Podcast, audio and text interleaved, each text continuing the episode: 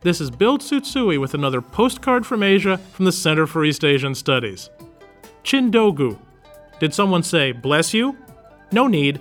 This is a Japanese word that means queer tools, and it was coined to describe the Japanese penchant for unusual inventions.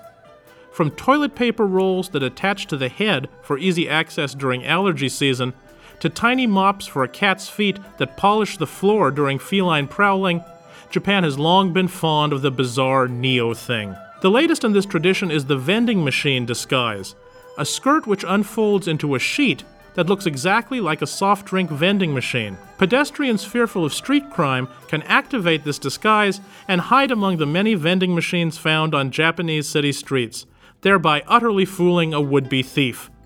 Unless he's thirsty, of course. With thanks to Randi Hacker for this text from the Center for East Asian Studies, I'm Bill Tsutsui. Wish you were here.